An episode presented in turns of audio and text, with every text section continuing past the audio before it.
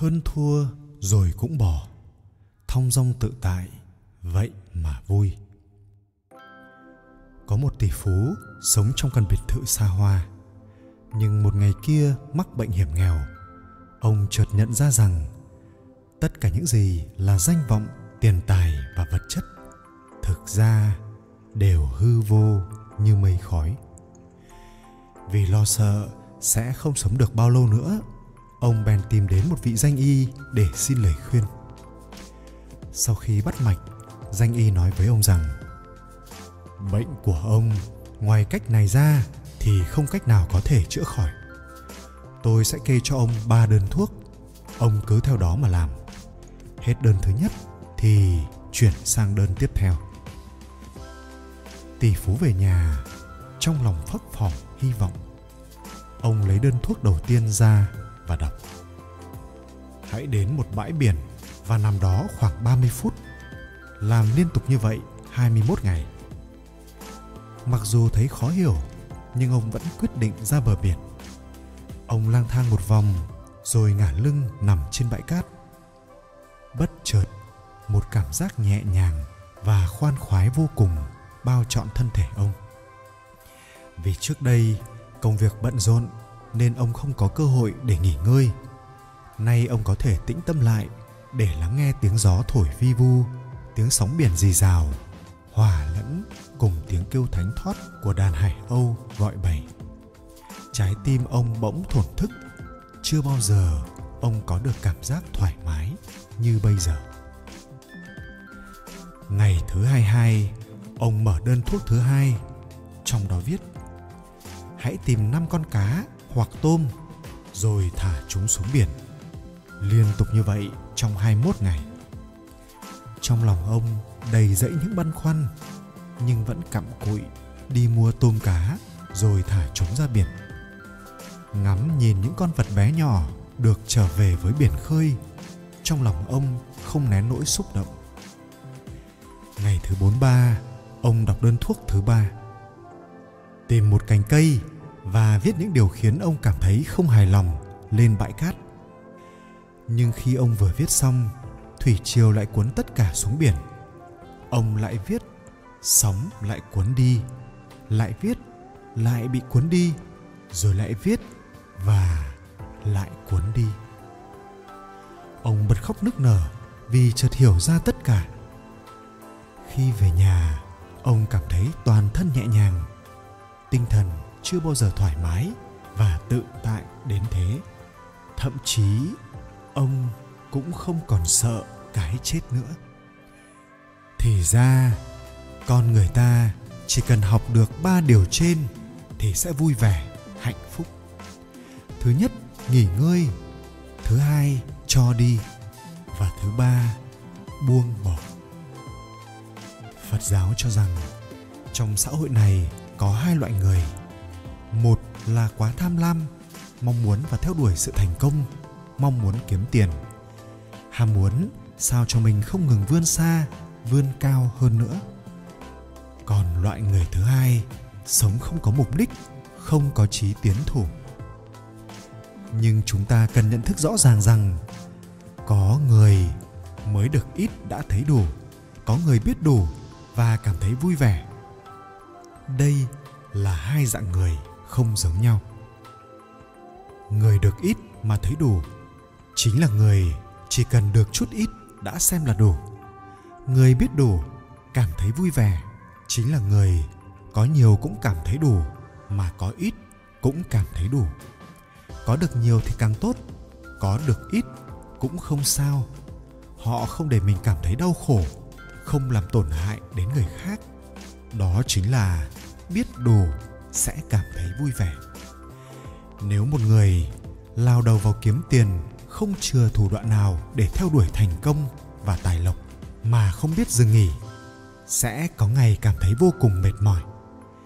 Theo đuổi những chân trời viễn mộng khiến ta rất đau khổ, rất căng thẳng, bởi vì khi đã giành được nó, ta lại sợ sẽ mất đi. Sau khi mất đi thì lại muốn giành được nó. Cũng giống như kẻ đánh bạc, mong muốn tất cả những đồng tiền ở túi kẻ khác là tiền của mình. Bị thua lại mong thắng, thắng được rồi lại muốn thắng nữa, không bao giờ biết thỏa mãn. Người thông minh là người biết nên làm gì và nên nghỉ ngơi hợp lý. Có như thế, cuộc sống mới được cân bằng và sống được an nhiên tự tại. Đồng thời, con người sống cũng phải biết cho đi.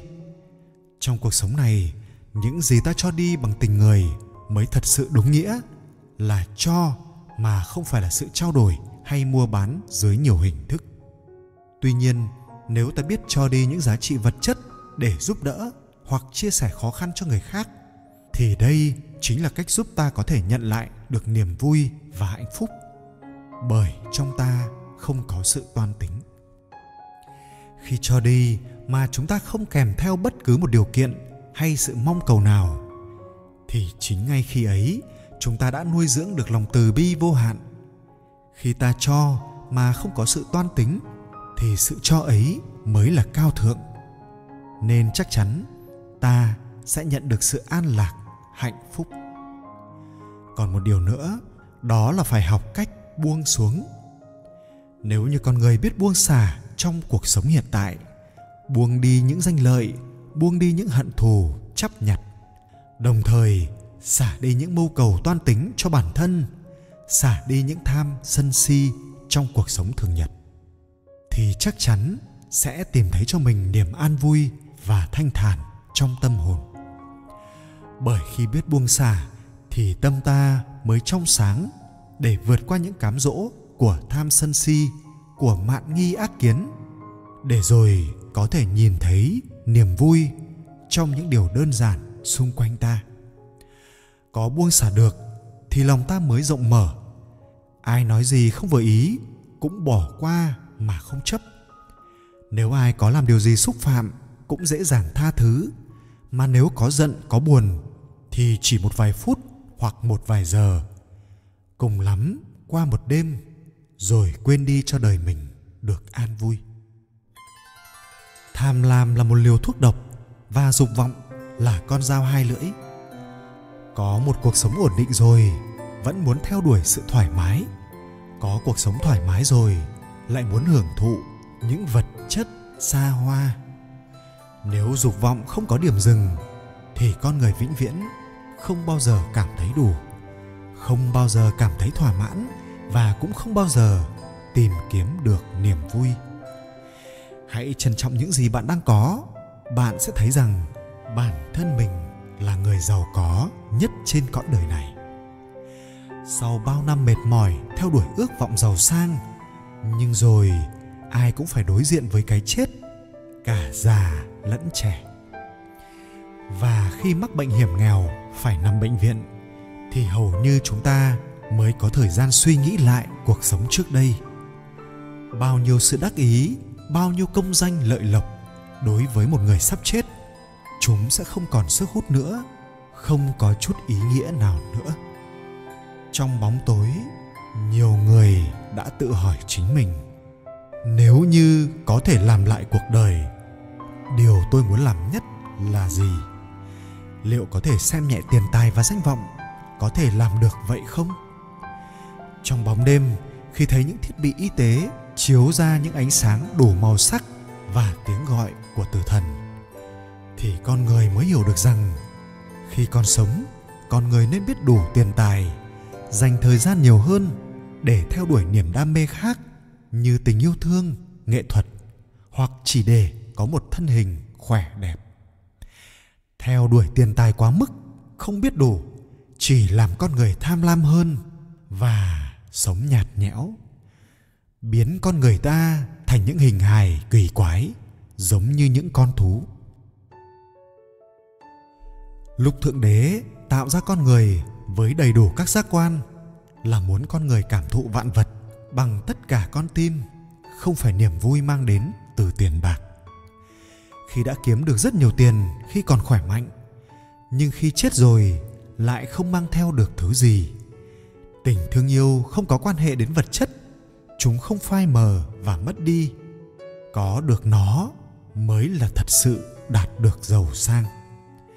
Tình thương sẽ đi theo, luôn bên cạnh, tiếp thêm động lực và tạo ra ánh sáng soi đường cho mỗi bước đi đúng đắn. Còn tiền bạc sẽ không đi theo con người ta mãi mãi. Tiền bạc đủ dùng cho tiêu xài sinh hoạt cơ bản, phần còn thừa nên để nó phục vụ lý tưởng, phục vụ tinh thần và phục vụ xã hội. Tình yêu thương sẽ đưa chúng ta đi xa ngàn dặm, dù đi bao xa, trèo lên bao cao, nó đều nằm trong trái tim của mỗi người. Chiếc giường nào đắt nhất trên thế giới? Đó chính là giường bệnh.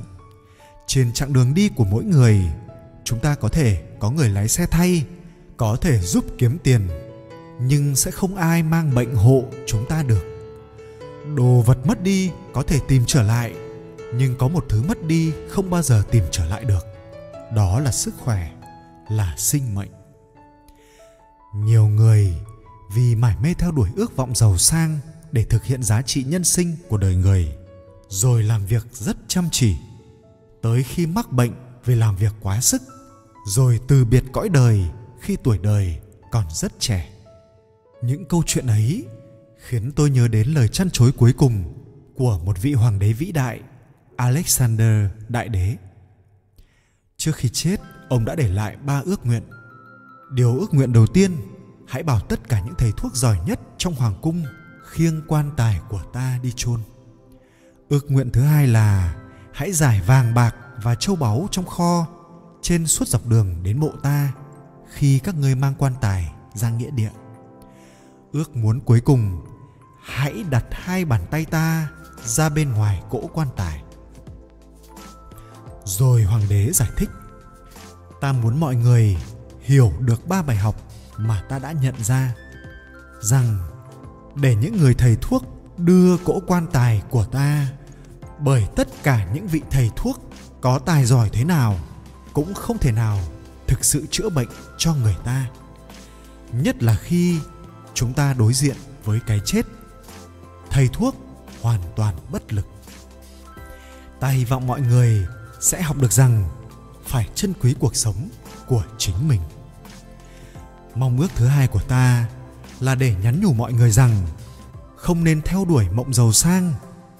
Ta tiêu tốn cả đời chạy theo sự giàu sang, nhưng ta đã lãng phí hầu hết thời gian của đời người, để rồi không mang theo được gì. Mong ước thứ ba của ta là để người đời hiểu rằng ta đến thế giới này với 2 bàn tay trắng, và ta sẽ rời bỏ nó cũng với 2 bàn tay trắng. Gom góp chi cho đầy, túi đời như mây bay. Nói xong những lời này, hoàng đế Alexander đã nhắm mắt lại và trút hơi thở cuối cùng. Công danh lợi lộc chẳng dài lâu, đời người chỉ thoáng qua như mây khói.